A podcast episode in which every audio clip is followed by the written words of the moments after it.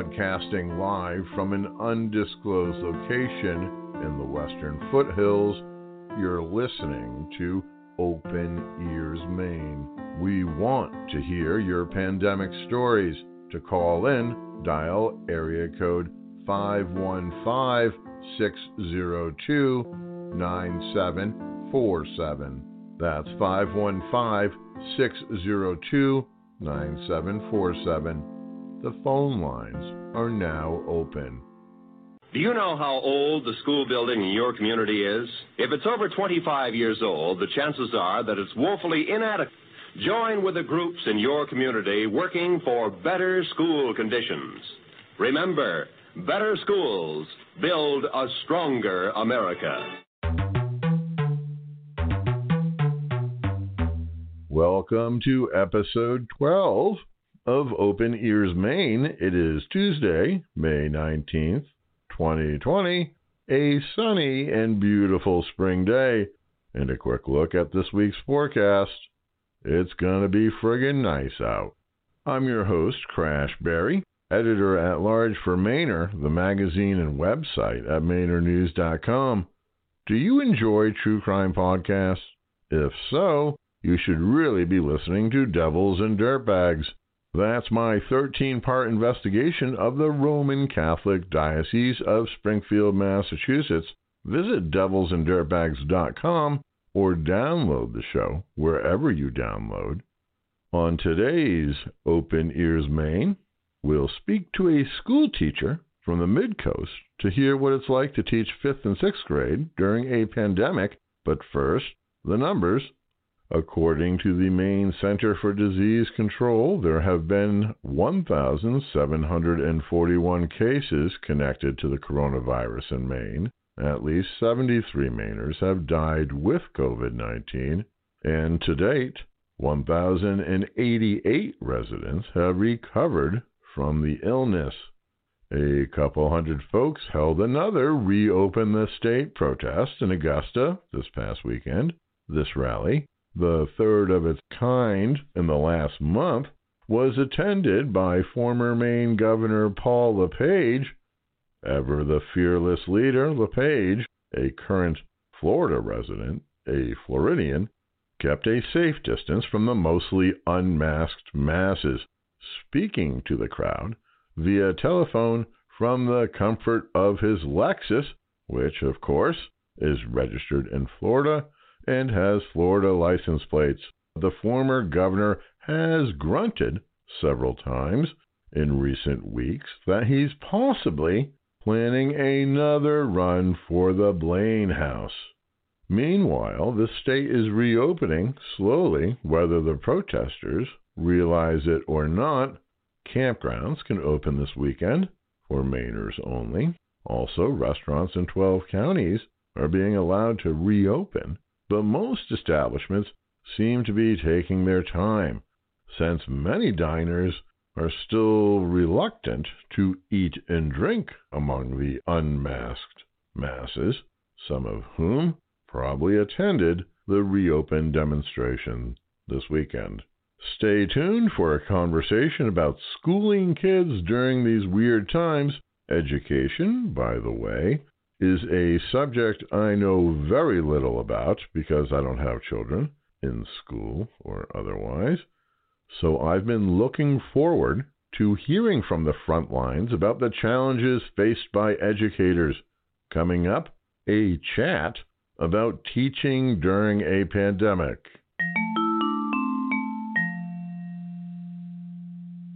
Ladies and gentlemen, in the next seven years of bigger and bigger enrollments, America's grade schools will need nearly a quarter of a million extra teachers, besides those to fill normal vacancies.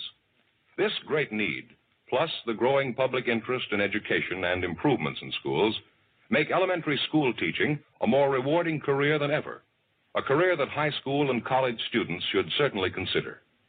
Education holds America's future, perhaps your future.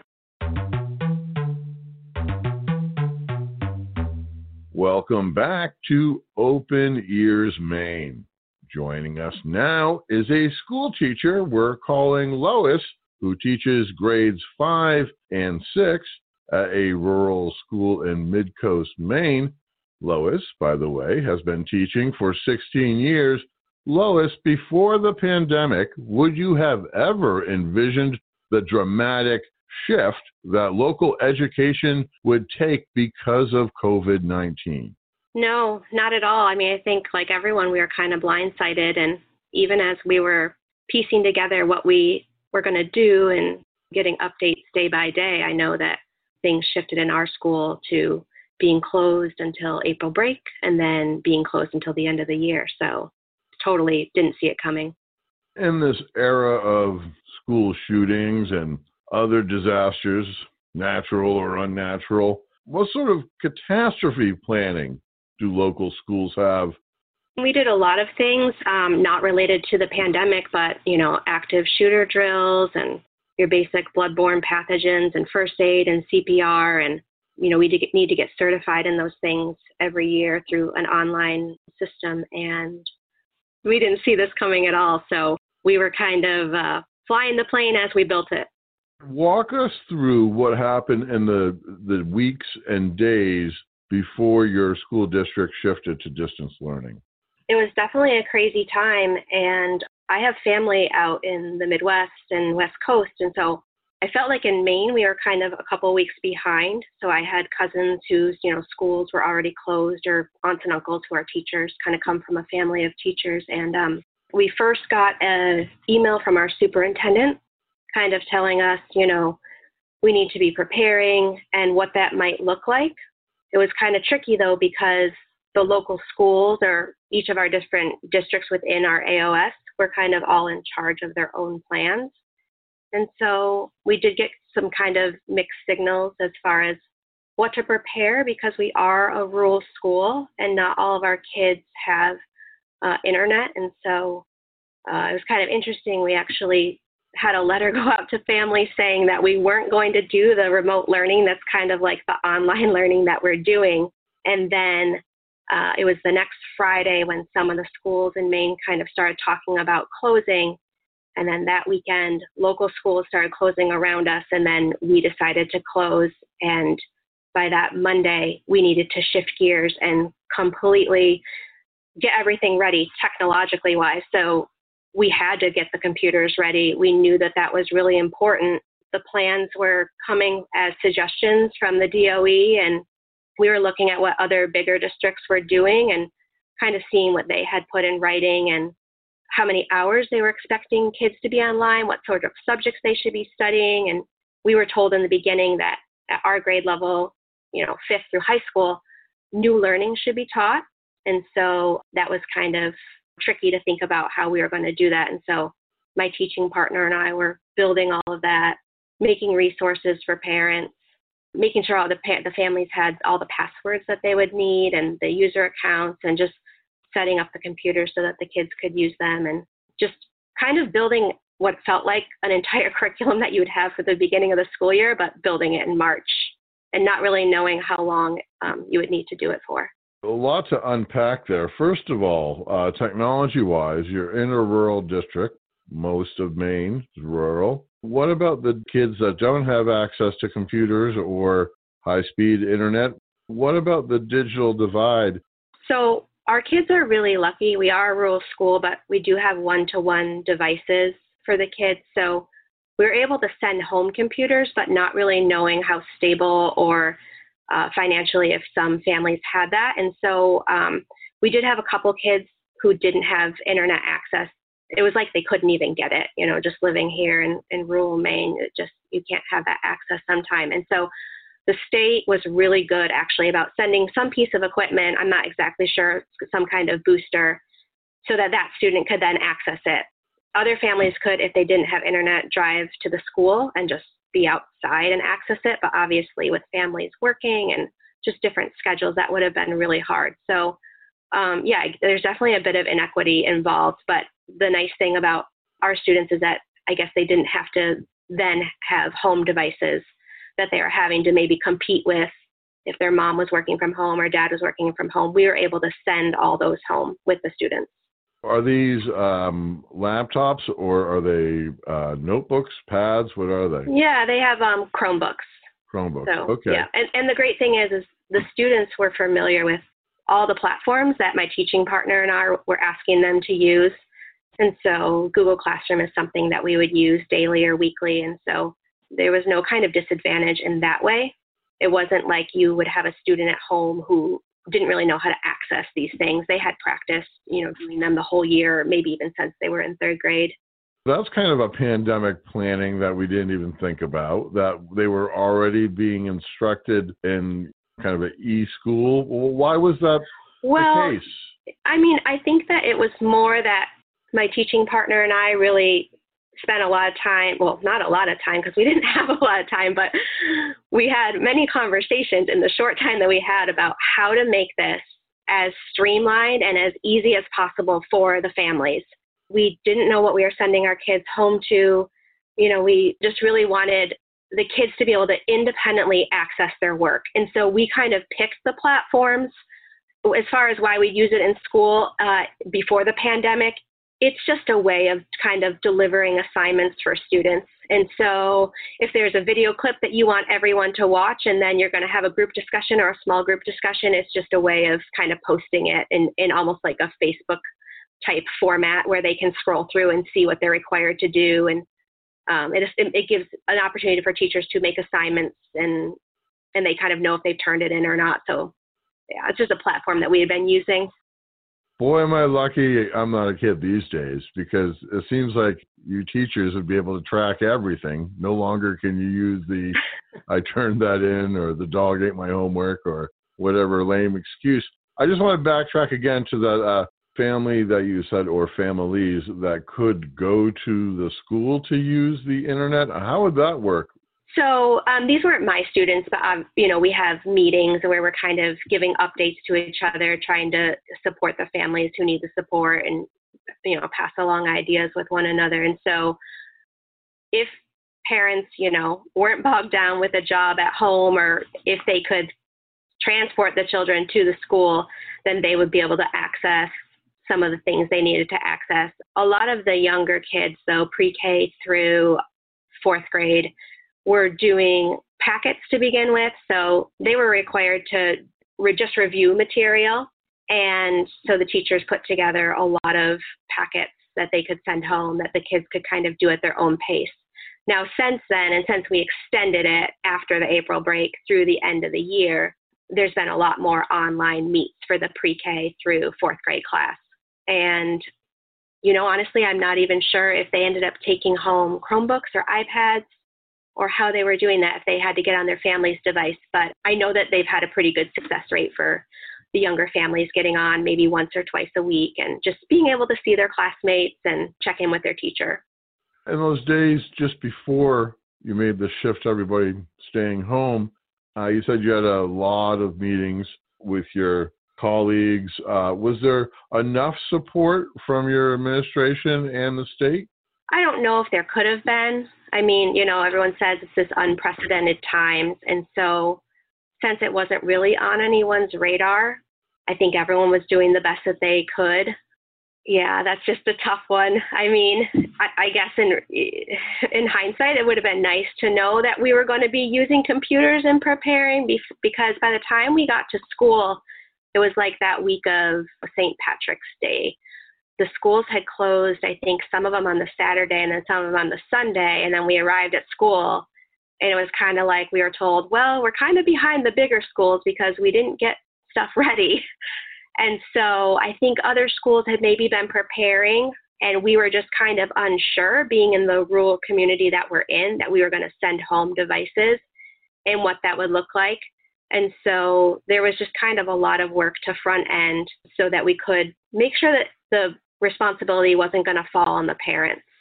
It was already going to be stressful, we knew, financially for families, emotionally for families, and we didn't want the school to be one more thing.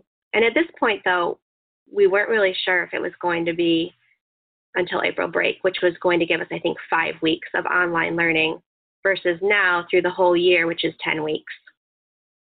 So that's very thoughtful of you guys to uh, not burden the families, uh, especially the parents, with the sudden job of educating their children. Uh, I think a lot of people are talking initially that was just going to be kind of like homeschooling, but it isn't homeschooling.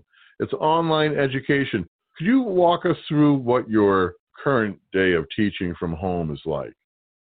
I have two kids of my own. I have two boys, uh, two and a half year old and a 12 year old. And so it's really hard to do the teaching role and the mom role. I feel like um, doing my best with both of them, but I feel like you can never really do either one well.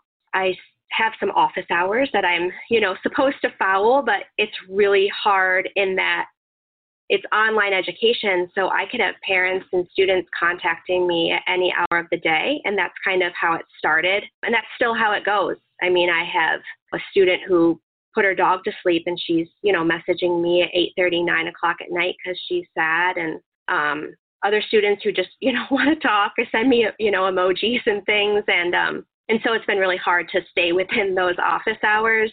I really want to support the kids and support the families and you know how do you do that not face to face so my office hours start at 8 o'clock in the morning and i try to check in with the kids because if they're getting up around that time they can kind of message me about any questions they might have. They're going to wake up and see assignments posted on google classroom.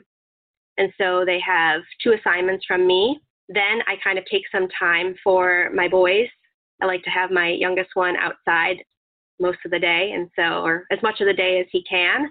And then the older one, who I'm kind of helping with his schooling, I need to remind him, oh, yeah, you have this, you know, class at nine o'clock or 11 o'clock, and we have to make sure that you're on. So I'm kind of running in and out, trying to manage all that. And then I have a bigger chunk of office hours when I might meet with kids in the afternoon when my little guy goes down after lunch, although he decided it would be a good time five weeks in to give up naps. And so that got, that got really complicated for a minute, and we kind of are figuring that out.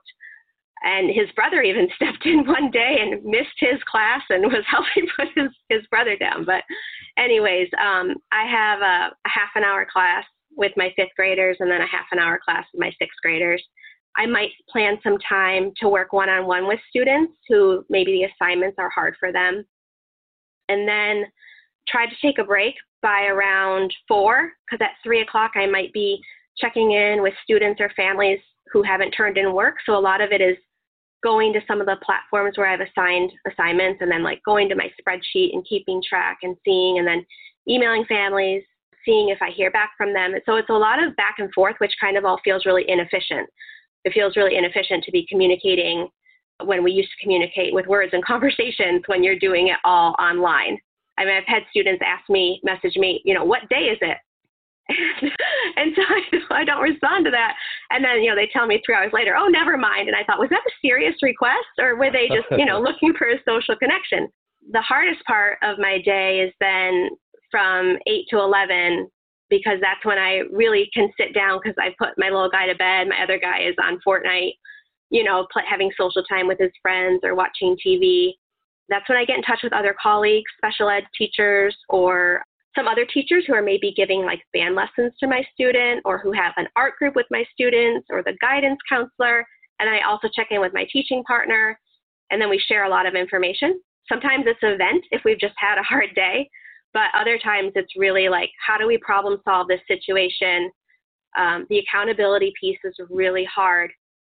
At first, I wanted to kind of track down students and track down families because I didn't know if they weren't understanding the flow of the assignments or how to access the assignments. And so I would get in touch, but at the same time, there was part of me that thought, am I digging into these families' lives? Am I pressuring them too much, you know, by saying, you know, I haven't gotten these assignments for a couple of days. Is there something I can do to help? And so um, that's just been really hard. And so that's kind of from 8 until 10 or 11. Uh, it also includes, of course, planning for the next day, um, putting the resources out there, trying to make resources that are available to everyone, you know, doing modifications so that your um, more struggling students can access what you're putting out to everyone. The more gifted students can be challenged if they're going to take that on. And so it's a really long day. It's much longer than my uh, regular school day pre pandemic. Wow That's all I can say. Wow, so many questions there about that day. Uh, just a, a, quick one. You mentioned that you have a half hour class with the fifth grade, and then a half hour class with the sixth grade. Is that uh, like a Zoom class, you mean? Yeah, and that was new for them. So I had said that a lot of the um, platforms were familiar, but that was new for everyone. It's kind of interesting because there's like two different personalities of the groups, and the fifth graders are very social, and they figured out right away how to do Google Hangout with each other and how to do uh, chat with each other, and they were really into it. And sixth grade, it took a little longer for them to get connected, but um, everyone gets online. I have great attendance. The students are awesome, but it's so different from the classroom in that in the classroom you might be saying like, all right, let's you know, curb the side conversations, let's focus. And here it's like, okay, can you guys unmute yourselves and talk to me? I want to hear your voices. I try to start each class with some kind of icebreaker, opener, game, whatever you want to call it. We did like quarantine names. Quarantine names is where you uh, pick your emotion or how you're feeling and then the last food you ate. So you could be like, happy graham cracker. And so I just try to do anything to kind of get them talking because they're super polite in that they learn the format that you get online and you know you want to mute yourself in case the dog is barking or you know your siblings are fighting in the background but it's just too quiet most times and it's really been an adjustment to kind of figure out what to do. But yeah we have our class we we check in. I try to provide a lot of just kind of carefree social time because i think at this age they really need it. Um, i've had parents even request that that they say they can't duplicate that at home and so they've they've asked for that. And then we read aloud a book and have time for question and answers with some of their homework. And it's only half an hour, so it's really actually hard to get a lot of stuff in. But by the time you add up what they're completing for each subject, we didn't really want them to go over. At first, it was three and a half hours that we were looking at have students do for work. That doesn't mean three and a half with the teacher. That means they might meet with a teacher and they might have independent work and then my teaching partner and I kind of uh, pared it back to two hours, and some can even finish in an hour, and then they would have their meetings on top of that, so a total of two hours. All this is obviously very new. A total switch in the dynamic between student and teacher. I mean, the checking in at eight or nine o'clock uh, with the the student who had to put a pet down, things like that. That seems to be an unusual uh, aspect of pandemic teaching. How do you think this is working for you personally? Well, I think it ebbs and flows. Th- those first two weeks were really hard, and then it got easy. And I set it up so that it's predictable for the kids. So on Monday, they have the same kind of assignments, different content, but they do like a journal entry to kind of, you know, I tried to talk up you know, you're part of this living history. You know, let's what's trending on TikTok. You know, who are you playing with on Fortnite? Tried to make it relevant for them, and then you know, throughout the week they have assignments that are predictable. And then by the time they get to Friday, I call it Fun Friday, and it's really easy and shouldn't take that much time at all. So I was saying that because it got to the point where I thought, oh my gosh, it's too predictable for me. I can't, I can't do this. It's way too um, it was I, I guess I felt like it was kind of getting boring. And then it got hard again, and um, that was just with students before break and kind of like behaviors and more of seeing like Nerf guns come out on the screen and just like kids maybe getting up from the chat and kind of like some disruptive behaviors here and there. And then after break, you know, things kind of got easy again. At this point, though, we have three more weeks, and it kind of feels like it's going to be forever. I, on my end, I'm kind of sweating the small stuff, which I try to follow my own advice and not do that. But it's really hard when you see students who maybe struggled in the beginning of the year and then they turned a corner and the pandemic hit and you kind of don't even recognize them online. I have a student who it took seven weeks before that child became recognizable and I could kind of connect with them in the same, in the same way that they were interacting in the classroom before even during the little activities that I would do, just I've noticed a disconnect and just not engaged and really passive. So even though this child would show up for class every day and he wasn't turning in his assignments, his independent work, I just felt like he was kind of a kid who would joke around and I wasn't seeing him even interact with his friends in the beginning when we were just kind of all, all unmuted and just kind of talking to each other. He just kind of seemed sad. And so, even though that's just one student, I felt like I would spend a ton of my time trying to reach out to his parents, but without, you know, kind of pestering them too much because I didn't know what they were going through. You know, I didn't know how hard it was for them. That part has just been really, really hard. It's there's a little bit of a disconnect or it's like out of whack system where the work is is recommended for students. Of course, it's required for teachers, and we want to do it anyways. We want to connect with our students, and we want that to help them get their social connections. But it's hard to know how much pressure is too much and how how much we should be asking them to turn in assignments. That's kind of been the hardest piece for me. Well, we have no idea what goes on with these kids' lives at home, obviously. Uh, are you seeing things that are surprising to you during these live classes? The, that you're seeing their houses, you're seeing their bedrooms, you're seeing their pets, things like that. Can, can you yeah. get any sense of their at home life through that digital window? I think it's really hard. I think that that's what I'm missing the most. I mean, the relationship feels like the most important piece of it has been stripped away. I remember feeling so happy because we had taken a week off to prepare. So we didn't see our students. And of course, we didn't even get to say goodbye to our students. And I was so happy that first week just seeing all their faces and hearing their voices. I even had to tell them at the end, you guys unmute because I want to hear your voice saying goodbye. Um, but I feel like I'm not really knowing at all what is going on. I, I know if they've turned in their assignments. I know if they're kind of answering questions or not, but it's only a half an hour. And so I started actually after the break, uh, after like the first five week chunk, setting up individual meetings with students, which I was free to do. I had kind of created my own system, but we also, again, didn't want to bog the students down with too many commitments. I mean, you take someone who has one kid, two kids, three kids, they have three kids, they have how many Zoom meetings or Google Meet meetings in a day, plus they're trying to juggle their own work. You know, I didn't want to overschedule the kids. You're talking about missing the human connection, right? Is that what I'm hearing? The human connection between teacher yeah. and student? Yeah, I think that's what teachers have kind of been good at over the years. And I'm not sure how to access it yet. I'm just really missing that real face to face, not just the online face to face.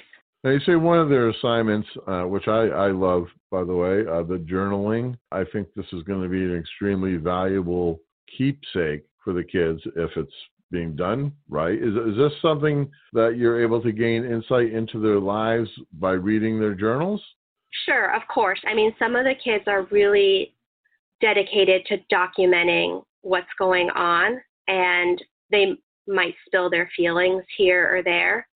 But some of the kids, it's really hard. And even though they're a fifth or sixth grader, you know, they say, I took my dog for a walk, I watched a movie. And so those are the kids who you worry about. Spilling their feelings and emotions. Some of them you say, what are those emotions? Are, are they afraid? Are they worried? Yeah, I mean, all of that. So, um, you know, frustrated maybe with assignments and, and homeschool and not seeing their friends, worried because they're asking Alexa what all the stats are of the deaths and everything, and they're maybe hearing families talk about it or watching the news, sad about not seeing their friends, not being in school. I mean, so many of them have written about, I miss school. I thought I would, or something like, you know, you'd think any kid would love this, but I want to be back in school. That's kind of surprising because I guess always as a dream as a youngster, I, I would always, you know, wish the school would blow up or whatever, so I wouldn't have to go to school. um, and I also was just thinking when you're talking about their fears and worries, uh, as a child uh, who grew up in the 70s during the Cold War, a nuclear war was always something uh, that we were worried about. We had air raid sirens on Fridays, things like that. But this is suddenly something very real, and I imagine their parents are freaking out as well, since most people are freaking out. So it's got to be a very confusing time for these little ones who usually look to adults for some semblance of order. Yeah, I mean, I would agree. I think that besides just the lack of social connection and then family connection, hugs from grandma, they're probably watching their parents be stressed, whether they're afraid, they're afraid for their own parents, whether it's a financial strain. And yeah, I imagine that that all kind of trickles down. Who do you think has adapted um, quicker or better, the students or the teachers? Oh, that's hard to say. I mean, the kids are rock stars. I have to say, this fifth grade group, who I said was, you know, pretty social and a pretty tight knit group, they planned a whole teacher appreciation surprise for um, my teaching partner and me. And they came up with speeches and made a slideshow.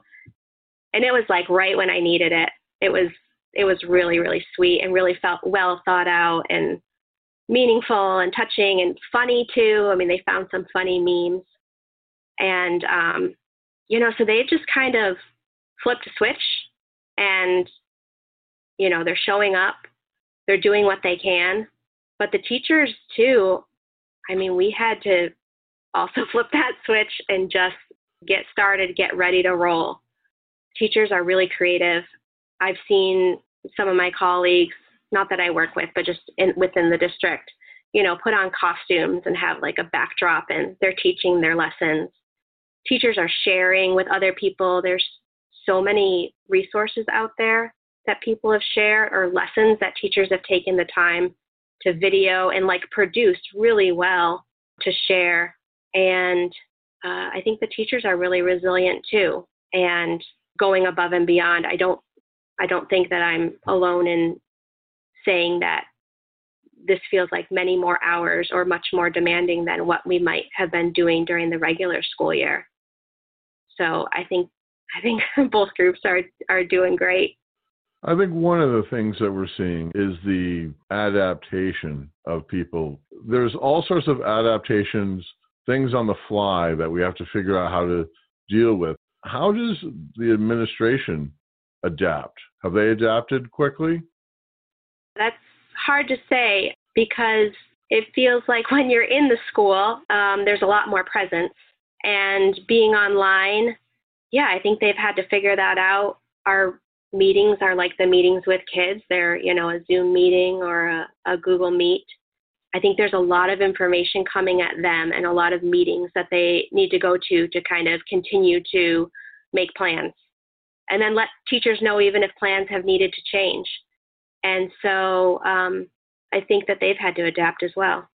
How do you think that this uh, shift away from the physical classroom will impact the kids, either psychologically or educationally?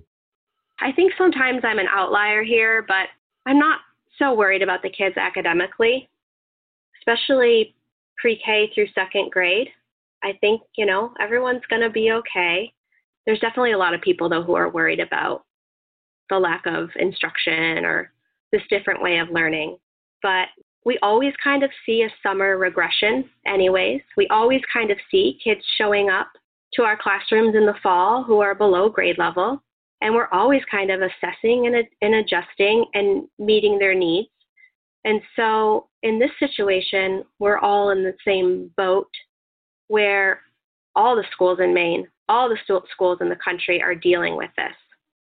And so I know that there is some inequity, like we talked about, with families who maybe didn't have the technology.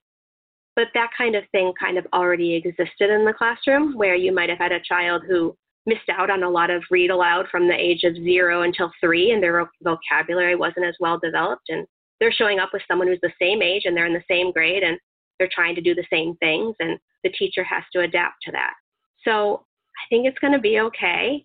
I think that some of us as adults don't really remember what the quadratic formula was or all the battles of the American Revolution, and we all got by, and we all kind of live in this age where information is right at our fingertips and we can access that information. So I think the more important thing here is what kind of shift is this going to cause?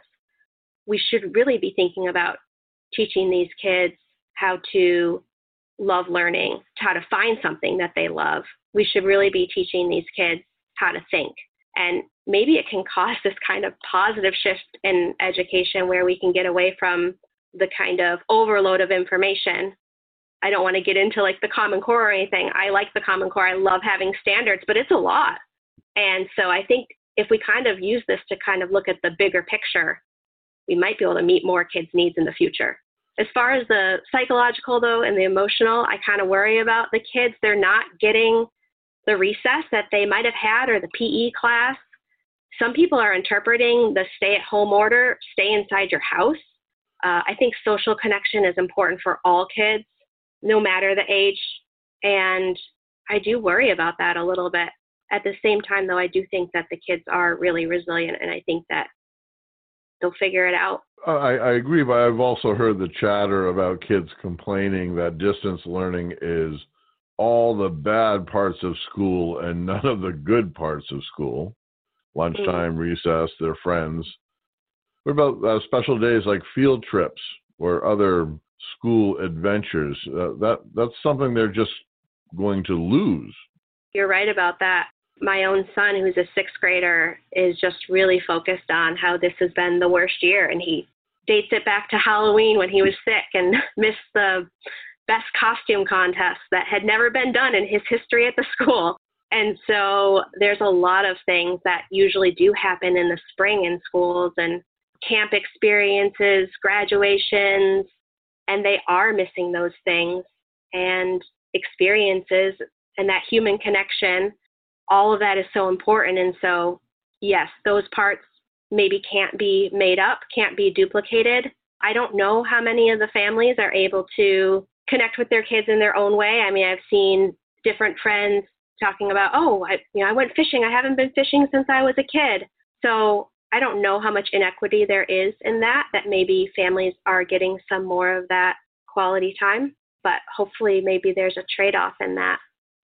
On a sadder note, uh, our public schools are often serving as a safety net for some of the most vulnerable, either because of economics or lousy situations or abusive situations.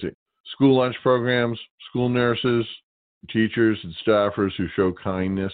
How do you think at risk kids are handling these these hard and weird times?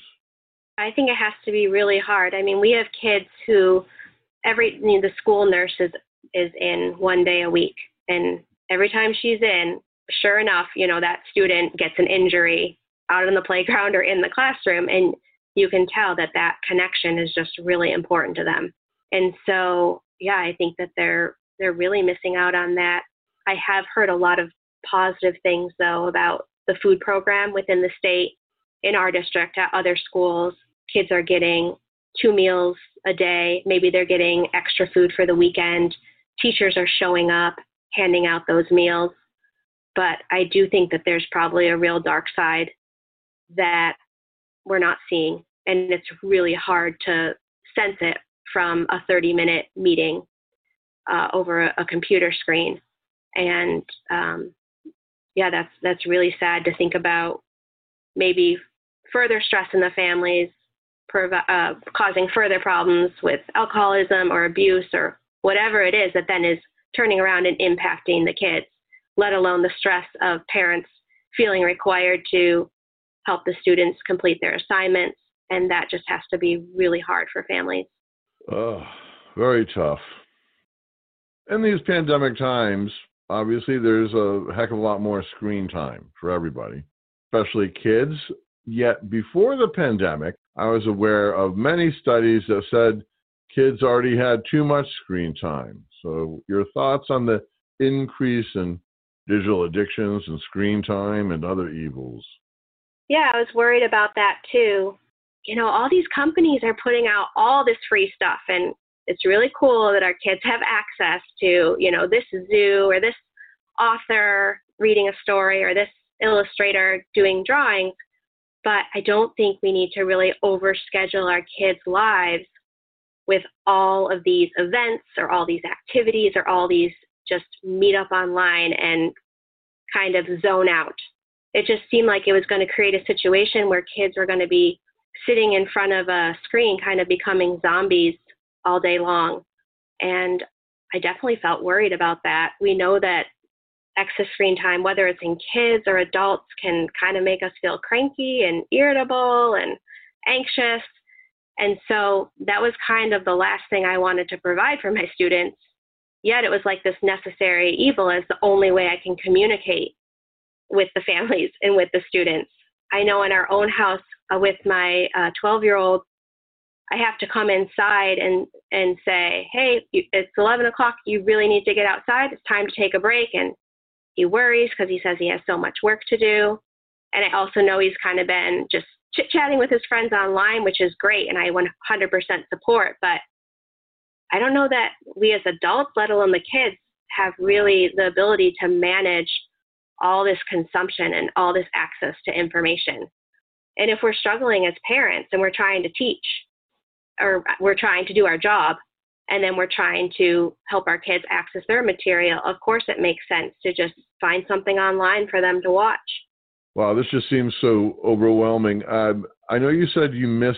Uh, I was wondering what you miss about uh, the pre-pandemic job. Obviously, you miss the students and your colleagues. Um, are there things you don't miss? I think there's probably less meetings now, so I don't miss maybe some of the meetings that you know we might have had to go to, or it's kind of a trade-off for some of the paperwork now. But I think we're definitely bypassing some paperwork that I'm not really missing. This could be considered a controversial question, and, and you're dealing with fifth and sixth graders, but now we're not seeing any sports or sporting events how important are sports to education? Do we even need them? Oh, geez. I'm not, I did play softball and I was a cheerleader in middle school, but I'm not a super athletic person, I would say. So my personal opinion really shouldn't be part of this, but I don't really like sports myself. I think there's kids who really thrive on it. I mean, I just had a bunch of of faces pop in where I was thinking, oh no, these kids are definitely missing their sports they love that competition. They love that um, just team spirit. And I think that they're missing them. At the same time, I kind of am of the belief, just in my own family life, I don't like to overschedule. Living in a rural town, you know, we have to make a trip to the bigger city to be able to have our kids participate in sports. And so I'm definitely not missing that kind of run around or running around the state that I hear other families do when their kids are participating in a lot of competitions. Well, that's so, exactly what I was thinking of. The overscheduling of our children uh, seems to be a, an epidemic before the pandemic, where it just mm. uh, there's just not enough free time for the kids. Any word trickling down to the teachers on how the pandemic has impacted the school budgets?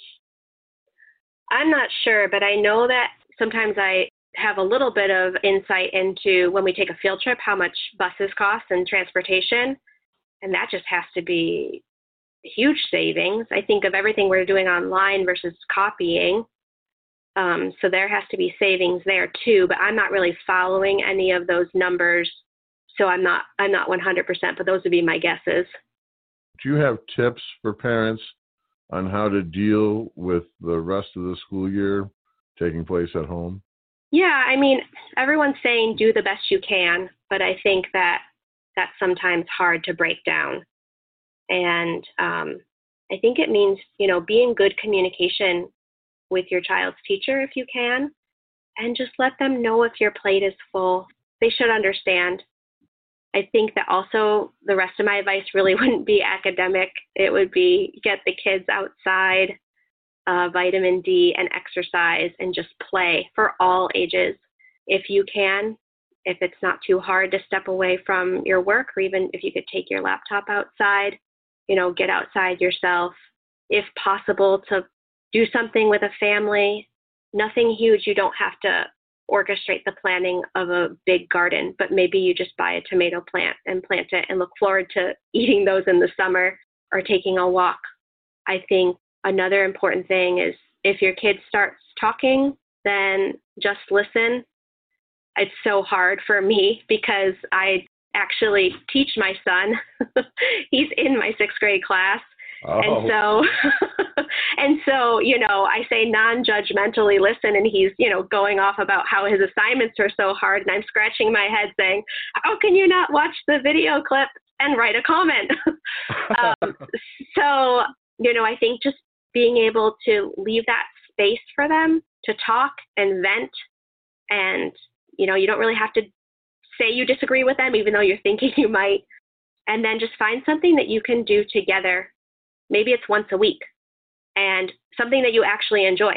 I say don't sit down and play Monopoly if you hate Monopoly.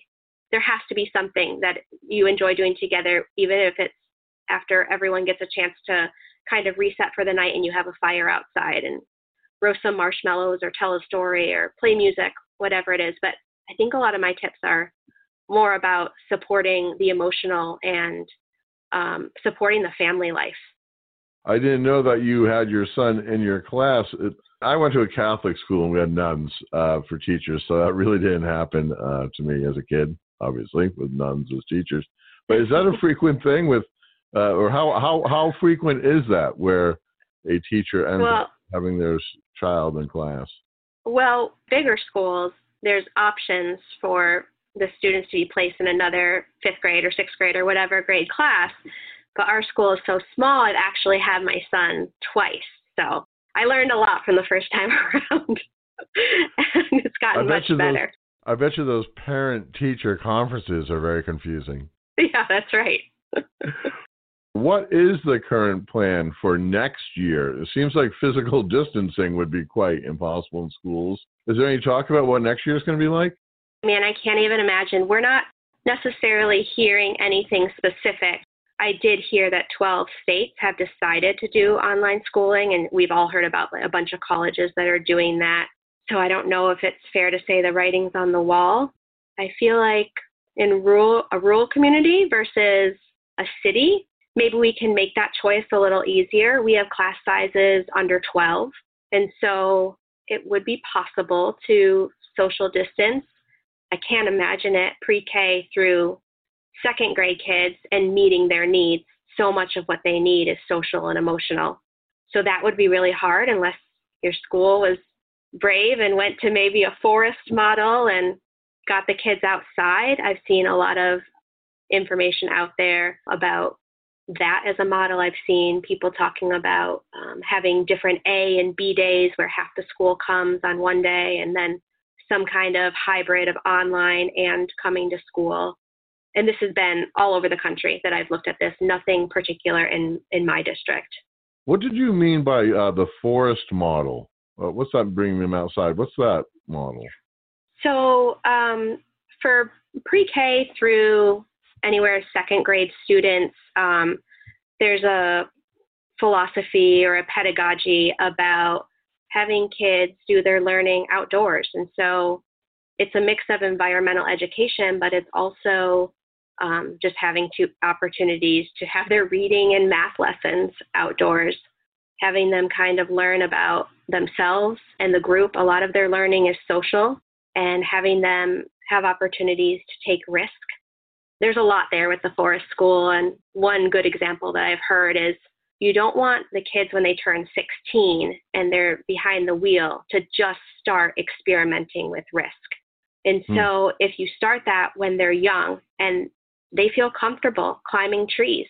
If they trust themselves to climb the tree, then the adult trusts them as well, supports them, and they start taking those risks and making their own choices and kind of becoming leaders of their own learning at a really young age instead of waiting until they're more mature and they're older and they get behind the car and they're experimenting with high speeds and there's real consequences involved at that state versus maybe when they're younger and they're kind of just playing around.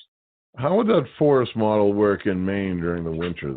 It's actually out of Scandinavian countries and it's actually not ideal to do it in the summer because you can always dress for the winter and sometimes with the summer it's the kids kind of become a lot more sluggish and there's kind of more risk involved if you could believe it and so that all becomes part of the curriculum the snow, the changes in the water cycle. If you're, you know, if you're near a river, the kids are just part of the environment. The environment is part of the curriculum, and yeah, that's how they're they're out there learning. They they might come inside and eat during the day because studies have shown that if they're feeling too cold, their body might not feel hunger, and so that's something that you know they might do is eat inside. And it's really hard to with frozen little fingers and mittens to try to be unpacking your lunch and eating. And so there's some great schools in Maine that have that model. It seems like your job has become incredibly uh, difficult during this pandemic, but also seems like this could be something that really shakes up education and might make uh, like an exciting time of change and renewal or revolution, perhaps. Um, I would I would have a hard time continuing with distance learning for a whole nother year. I just don't see the same benefits for the kids. It's always fun to change things up. I've actually taught every grade pre K through six at our school, and so I've kind of always been having to learn new curriculums and change things up. But this one, I haven't quite wrapped my brain around. It's it's really hard to continue with the curriculum that is expected for that grade level. And so, uh, yeah, I, I think it will be a challenge this is one of those questions that I don't even know if you can answer, but is this going to have an impact on their ability in standardized testing and SATs and all that stuff eventually? Well, right. I mean, this year the state took away all the testing requirements, and I'm not sure what's going to happen in the future. I, am not sure how the kids would be able to access that. I don't know how the parents could provide the testing environment so that they can, even if the test was available online. So I'm not really sure what kind of measures would be used in the future if we did this for a whole year or if we did this for half of the year. I'm really hoping to find a way to be back at school in the fall, but I'm worried that a lot of schools are going to decide that they're going to need to continue with the, the online distance learning. Yikes. Uh, very, very confusing, and I imagine uh, stressful for you to be thinking about that, not knowing, and kind of dreading that almost. Yeah, it's it's definitely a situation that a lot of us haven't been in. Really, not knowing how to prepare for the future. Really, not knowing what it's going to look like. How long are we going to be doing this? What are we going to do to meet the kids' needs hold them accountable, but also not stress out the families. I can't imagine that parents are going to be working from home or not working, not making a paycheck for the next year. So there's just a lot of question marks. One final question Could this switch to distance learning eliminate in the future school cancellations because of bad weather? Do you think that snow days will become a thing of the past? I think that could definitely happen. Snow days are missing school for anywheres from what one to you know six days a year maybe more i'm not sure but in our school that's pretty much what we would do and so i think if you were able to provide kids with online learning then that could be something that could be done on a temporary basis and still be effective. The snow day happens on a wednesday. The next day the kids are back at school. You're following up with them. You're checking in with them face to face it definitely seems doable. I know that in our district, we were talking about doing snow day packets already, and they weren't online, but we were talking about ways to meet the kids' needs when they're at home, providing curriculum that is still accessible that they can do independently, and then having them come back in the next day or the next week and being able to check in with them and follow up so that it wouldn't fall all on the parents' shoulders. Thank you, Lois a teacher from Midcoast, Maine, who teaches grade five and six. Your perspective and insight has been very enlightening, so thank you, and thank you for your service. And we'll be back in a minute.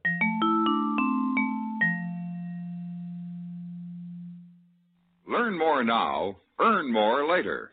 That's a motto CBS Radio wishes every college student would paste inside his or her wallet. A lot of those collegiate wallets are a good deal fatter than usual these days, thanks to summertime jobs. And as a result, quite a few young men and women are finding themselves tempted to forget about school this fall and keep on with that job. This isn't such a smart idea as it may seem. It's a plain and simple fact that dropouts from college are less likely to find and keep better paying jobs. Quit school before you finished, and you're not only cutting down on your chances for a really good job, you're also throwing away thousands of dollars of possible future income. Finish college, get all the education possible, and your lifetime income is many thousands of dollars higher. America needs well educated young men and women, and the rewards are sure. So if you're wavering now that school's about to open, don't decide against your future. Go back. And remember, learn more now, earn more later. Again, thanks so much to Lois and all the educators across Maine who have adapted to the challenges of teaching during the coronavirus era. We're lucky they are so dedicated to their students because if it weren't for hard-working teachers, our society would be cursed with even more knuckleheads and numbskulls. So if you are an educator or a school staffer, thank you. Do you have a pandemic story you want to share? Or is there an angel or a helper or a scoundrel that you feel needs some attention? Write me via crash at crashbarry.com and tell me about it. Thanks for listening.